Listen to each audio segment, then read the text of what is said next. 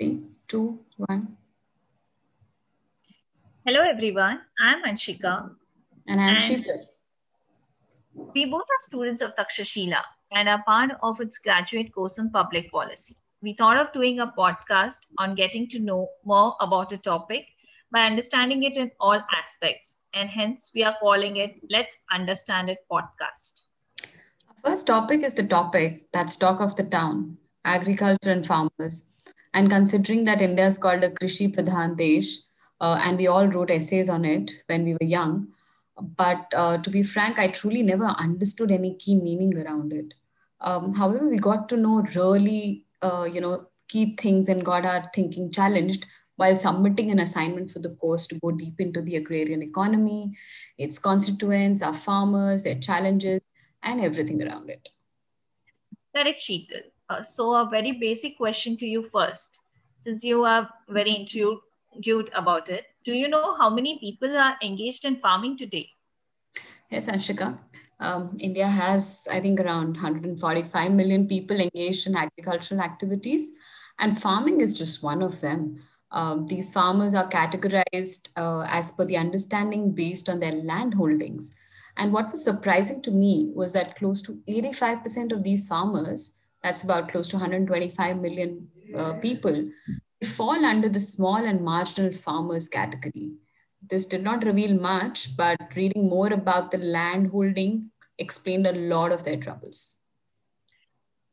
Sheetal, uh, I'm aware of this fact that most farmers who are small own less than two acre, and those who are marginal farmers own less than one acre of land. Yeah, and the question that kept coming back to me was that, you know, why does the land holding matter so much and how does it change their lives? Oh, okay. I can explain that a bit. Uh, I was reading an article on Gaon Connection where they explained this very well. So, say there is a paddy growing area and there is a research, uh, there have been research on agricultural productivity of the land holdings. And they say that one acre of land can produce around 1000 kgs per, uh, per acre. And, uh, uh, and when the uh, milling ratio of India's good quality rice is around 65 to 70%, which means even after processing, one will only get around 670 kg of milled rice from one acre of land. Now, if you see a average five member family would at least need 700 kg of rice. And now uh, these farmers are not even able to uh, grow that much land in an year for their own consumption. Mm, that's interesting. So you're saying that uh, the number 700 kgs may look uh, big in terms of yield, uh, but it's even difficult to kind of sustain their own family's consumption. And that's where I think the problems start. And the the hard fact and the big issue is that um, you know, when we were researching that even according to the NSSO data, the annual income of these farmers only touches about 72,000 rupees, right? Which is what, a meager 6,000 rupees a month uh, uh, to support their own families. And this is highly skilled work, right? Sometimes everybody in the family is involved in, uh, in producing that, uh, that yield, right? True, Sheetal. In fact, when I was reading an article on PRS legislative site, I realized that uh, initially the contribution of agriculture was around 50% of our GDP in the 1950s. But if we look today, as mm. in just four years back, it uh, reduced to around 16%. Oh, that's that's that's a steep decline, right? And I understand that in the 50s, probably you know we were we were only dependent on agriculture. Uh, and you know now a lot of other activities have you know we've also progressed as a country. Um, let's deep dive a little into India's production of food grains and what we've learned about I think the agricultural yield. Um, if you look at India's production of food grains, right, it has been increasing every year. And uh, what was interesting to read is that India is among the top producers of several crops, including wheat, rice, pulses, uh, even cotton and sugarcane. And um, we are the highest producer of milk, uh, the second highest producer of fruits and vegetables. Uh, but if you draw a comparison with the agricultural yield, which is basically the quantity of a crop produced per unit of land, it's found to be lower in case of most crops that we mentioned.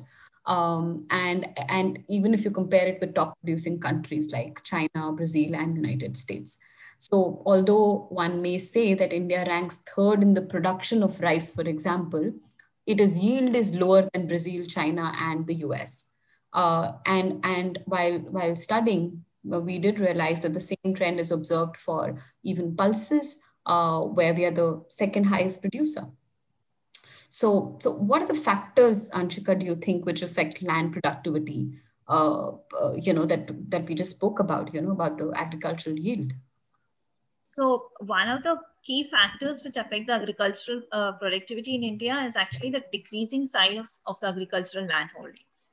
Mm. Uh, as in the families get divided and then the land holdings, if there was even a big farmer, his land holding now uh, is divided among his sons. So basically, everybody just own uh, one acre of land. So they're not able to cultivate it well.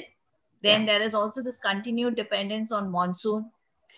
Irrigation supplies in India is uh, have been inadequate, and there have been uh, since we have used fertilizers in uh, not in a proper fashion, the mm. yield and the quality of the soil has reduced and modern technology, if you see the farmers of our country are still not aware of it.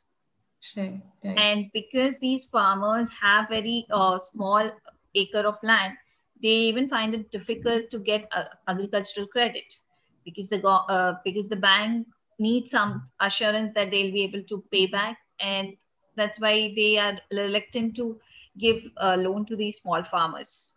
Mm. And even the government agencies, how much can they procure? Uh, so they are also not able to procure much. So all these aspects lead to uh, farmers not getting a good income and decreasing our land productivity, etc. Yeah, and while we cannot control monsoons, I'm sure there are many other factors that can be managed well, right? Um, I want to speak a little about these small land holdings that we've been discussing and how uh, the small and marginal farmers, you know, with this fragmented, smaller pieces of land, you know, which you spoke about, you know, how the land holdings get further fragmented and divided, you know, um, how how they face a number of issues, um, you know, uh, whether it is using uh, mechanization or irrigation techniques, and uh, uh, and I think to delve deeper into it, the the smaller land holdings are either the fragments of the larger holdings, what you mentioned, right, which have been passed on within the family, or have been probably informally leased by a large holder to, to farmers who cultivate these holdings, right? And sometimes they don't even have formal lease agreements, right? Uh, uh, the other problem I, I felt that, you know, while reading was that uh, highlighted was that there is an absence of uh, land records, right? which then does not allow these farmers to uh, to access formal credit. You touched upon it when you were speaking as well, right? And therefore, uh, not being eligible for government benefits. Um, and those benefits can include your input subsidies or crop insurance schemes and so on and so forth. So the problem basically starts at that small land base itself, right? Right, Sheetal. And like most other farmers uh, are not able to get this agricultural credit so then they resort to taking uh, loans from uh, people in the village and then they have to pay a huge amount of interest so it add up to their debt the reason uh, farmers need a lot of credit is because they need in the short terms to purchase this inputs for weeding harvesting sorting and transporting and in long term they need it for investing in agricultural machinery Hmm. But the problem is that they are not able to avail this uh, credit because they have a small land holdings. Yeah. Yeah. And then and then we were also reading that how you know the informal credit mechanism actually puts them in a vicious circle, right? Uh, where if they're not able to pay back the loans, um, you know, uh, the the the interest rates are so high, you know, between the formal banking credit that you get, which will be about 12 to 14%. And, you know, in informal system, you could be getting at a 40%, 50% interest rate. So it's, it's really a problem statement is what I see. I think the other problem, uh, not just this, right? I mean, one is that let's say you, even if you get informal credit, but the, but the quality of seeds, which is basically a great input uh, you know, which is necessary for your agricultural productivity that we spoke in the beginning, right? Um, uh, as per the Ministry of Agriculture and Farmer Welfare, uh, the quality of seed also accounts for about 20 to 25% of the crop productivity. Now, though the private sector has started to play a role here in supplying some seeds um, such as hybrid maize, cotton, sunflower, bajra, uh, but I think still the cost of these varieties is too high, specifically if we talk about marginal and small farmers, right? Uh, and and it then further disincentivizes them uh, from purchasing these varieties. Uh, in fact, I was reading up that the uh, the 2015 and 16 economic survey uh, also recommended uh, that you know government should try and bring in more players into the production of seeds uh, so that you know we can improve the availability in the market and also uh, you know in turn probably reduce their prices as well. So Sheetal, uh, I was also reading about the problems in crop insurance system. Mm. You know hmm. there has been inadequate coverage of insurance. As uh, assessment of extent of damages being uh, done in case of crop uh, losses has been pretty slow. Claims have not been settled for the farmers for the longest time. So and though there exist schemes, right? Is there yeah, there exist schemes. So in 2016, the government actually came up with a scheme called as Pradhan Mantri Fasal Bima Yojana. What they tried and did was there were so many other schemes which they tried to take the good part of all those schemes and start one scheme uh, and the scheme actually covered all the farmers, including tenant farmers, sharecroppers. So this was actually quite a good scheme and it covered a whole range of crops, including cereals, pulses, oilseeds, vegetables. Mm-hmm. And according to a PIB release, which I recently read, it said that even during uh, COVID lockdown, nearly 70 lakh farmers actually benefited out of it and around claims around 8,000 crores were transferred to the beneficiaries. So I think this is a quite good scheme. Yeah, I think there have been interventions, is what uh, we we have been able to see, right? Uh, uh, I think there was a committee on financial inclusion from RBI, which also said that they recommended that the credit eligibility certificates could be issued uh, which could also act as lease certificates, right, to tenant farmers, and then could enable landless cultivators to obtain agricultural credit, you know, to the point that we spoke earlier also. And um, uh, basically also recommended that RBI could issue uh, guidelines to banks to give loans to farmers against these certificates, right? So I think uh, what what what the crux comes out is that there have been multiple problem statements which I think our, our marginal small farmers are plagued with, uh, right? And uh, there are millions of these farmers for whom the the problem statements need to be solved for because they're only dependent on their land holding currently for the livelihood, right?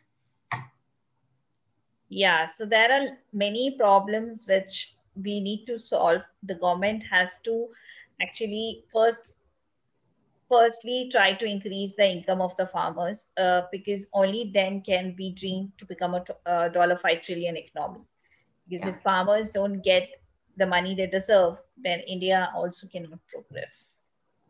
True that, true that. Very well said, Anshika, there. And I think um, this is all that we have for today, what we could understand from a problem statement perspective uh, we'll try and get into some other uh, you know related issues with agriculture and with our farmers in our next podcast. Uh, let's understand it. Thank you for listening to us